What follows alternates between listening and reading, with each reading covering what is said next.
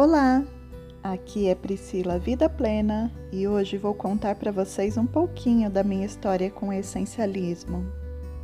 Eu tive uma infância de privação, na qual por várias vezes faltava agasalhos, cobertores, mas graças à criatividade da minha mãe e minha irmã, não nos faltava alimentos sempre frescos e muito gostosos.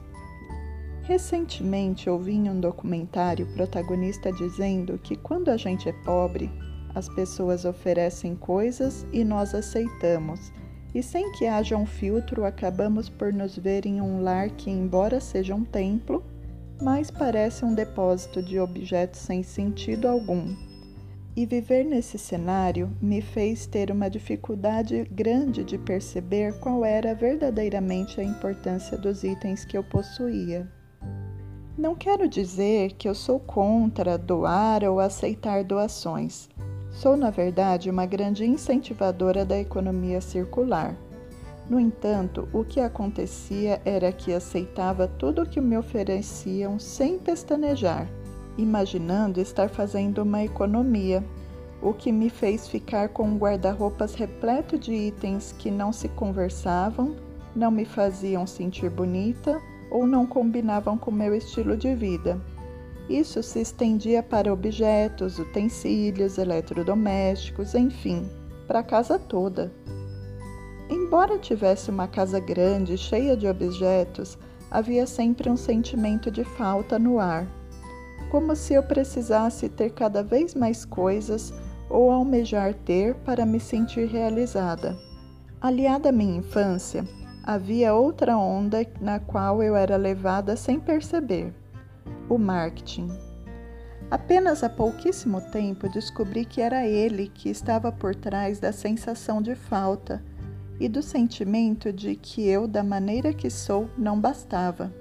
Tinha que tomar vitaminas, fazer academia para ganhar massa muscular e passar a ter um corpo padrão teria que investir em prótese de silicone, fazer procedimentos estéticos, passar formol nos cabelos para ficarem lisos, fazer minhas unhas semanalmente e jamais deixar o esmalte descascar.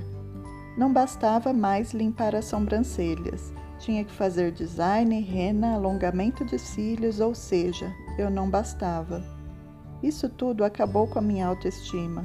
Me fazia cada vez mais gastar tempo e dinheiro para atingir um padrão que hoje eu sei ser inexistente, pois sempre terá alguém para dizer que você não basta.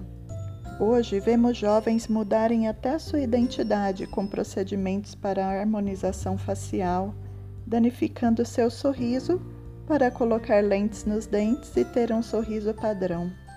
A chave começou a virar quando mudei para o meu novo lar com 30 metros quadrados, que seria ampliado posteriormente. Devido à falta de espaço, eu mantive os móveis e objetos na antiga casa, a fim de trazê-los após me organizar. No entanto, em um curto espaço de tempo, percebi aquela sensação de falta desaparecer. Acabei por não trazer nada do que deixei para trás e passei a praticar o desapego de forma sistemática em várias áreas da minha vida. Desapegava de móveis, objetos, sentimentos, pessoas e me sentia cada vez mais completa e feliz, sem nem saber que para isso existia um nome, o essencialismo. E como em um passe de mágicas, tive a valorosa oportunidade de resetar a minha vida, zerando tudo e começando uma vida nova, uma vida de gratidão, na qual tinha certeza de possuir tudo do que eu preciso para ser verdadeiramente feliz e para enfim ter uma vida plena. Eu sou muito grata a cada um de vocês que todo dia reservam uns minutinhos para me ouvir, para colocar esse esse nosso projeto de vida plena em prática. Muito obrigada de coração.